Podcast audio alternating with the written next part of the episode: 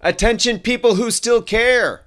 How can regular people like us invest in a way that fixes our broken financial system? This is the question we ask on the Crowd Effect podcast. I am your host, Paul Lovejoy, activist investment advisor at Stakeholder Enterprise. On today's show, the Consumer Financial Protection Bureau is laying the foundation for open banking in the United States. Open banking? What else is the CFPB laying for this open relationship style of banking?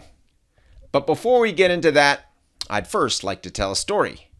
Established in 1888 by Charles Rector, Rector's Restaurant in New York City quickly became a popular dining destination for both locals and tourists.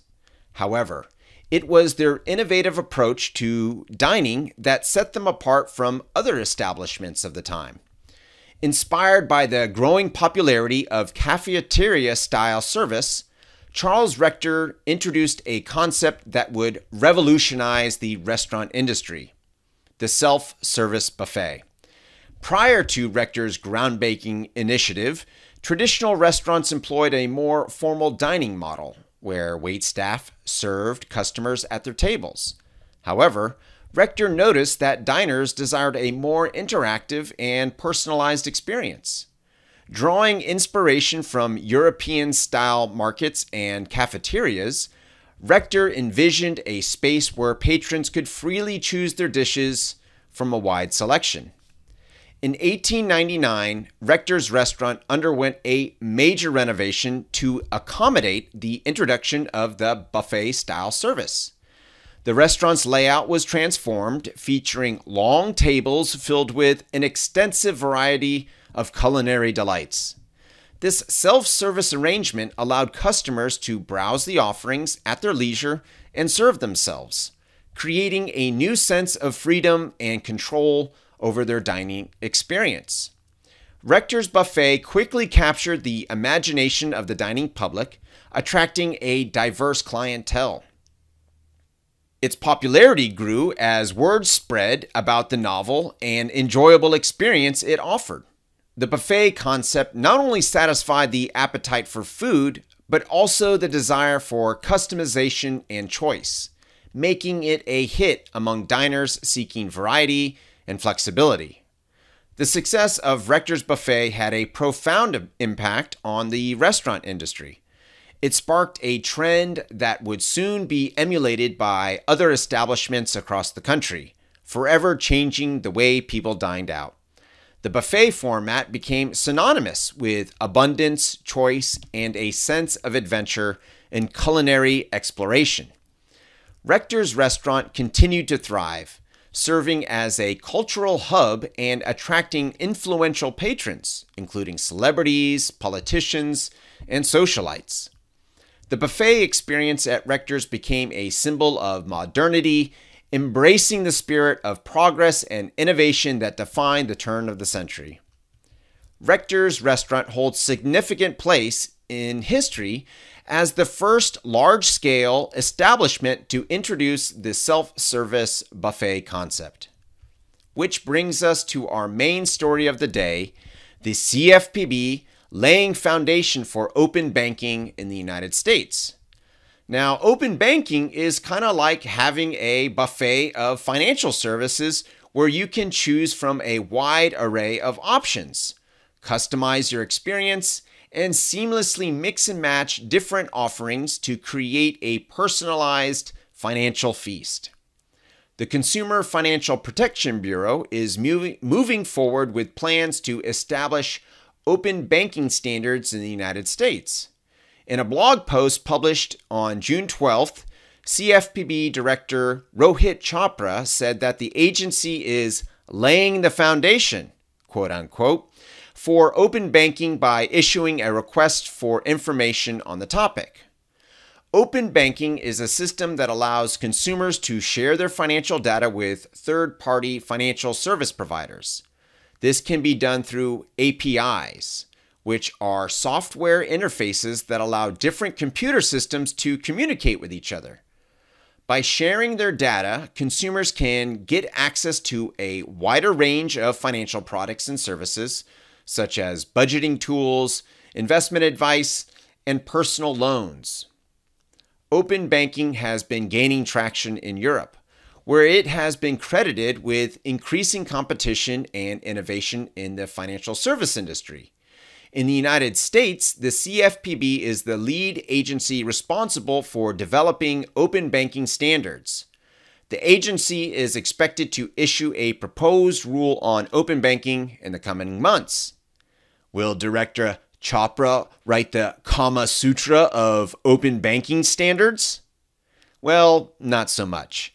In his blog post, Chopra said that the CFPB is committed to ensuring that open banking is fair, competitive, and protects consumer privacy.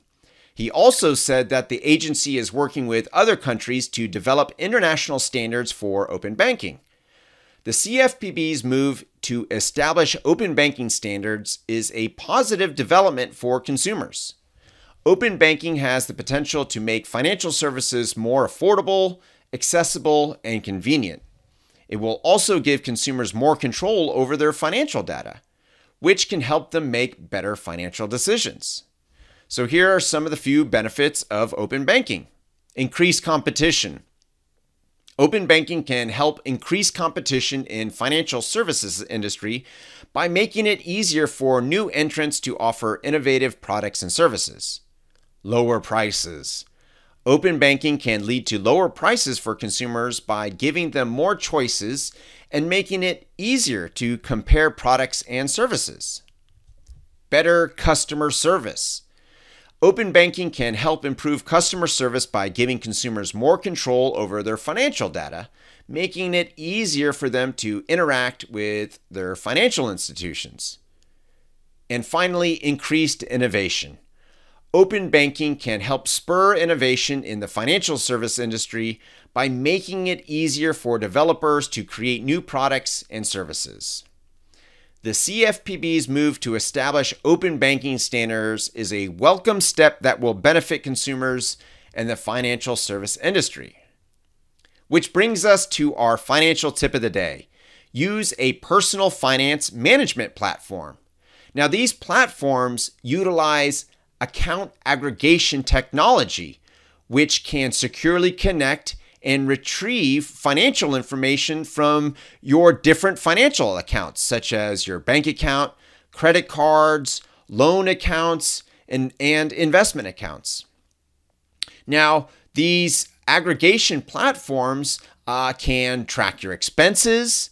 Uh, they can provide you with budgeting tools. And oftentimes, because they have all of your financial information in, in one secure location, uh, it can automatically create budgets for you, which eliminates the hassle of going on some spreadsheet every month and trying to figure out what you spent and, and uh, what you earned.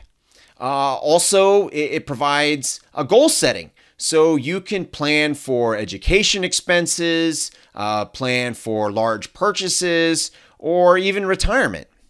Uh, having all of your uh, financial information in, in one uh, location will also provide you with financial insights. Now, these insights could be uh, oh, I'm spending too much here. Uh, I could be making more there. Uh, this investment isn't doing so well, but this one is. All of these things can be helpful and provide you with different financial insights. And finally, it offers such convenience of, of having it all in one place. You don't have to go to your credit card account. You don't have to go to uh, your, your bank uh, thing. You, you, you, see it all in, in, one spot, and you could see what your cash flow is, your net income, and uh, you could see uh, how you're paying down your debt. And, and it's all easy for, for consumers to do now. So these um, uh, uh, these personal finance management platforms uh, are, are, wonderful. Uh, Mint.com is the original. Uh, they have a, a, really wonderful platform. I offer a money management platform that offers the, uses account aggregation technology uh, to my clients as well, and and many others uh, financial professionals use this this uh, account aggregation technology. Uh, it's a wonderful thing, um, and it's only going to get better, especially when adopting standards. Uh, this allows uh, all consumers to become more financially empowered and financially healthy, just like you would go to the doctor to check your blood pressure and um, you know, your cholesterol levels, and you go that in one appointment uh, and you could see how your health is. Well, it's the same. Imagine if you had to check your cholesterol at one location and your blood pressure at another. What a hassle. Uh, and this is, does the same thing with your finances and your financial health.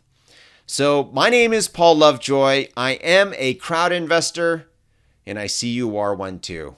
If you'd like to know the three secrets to fix our broken financial system legally, ethically, and without confrontation, go to stakeholderenterprise.com.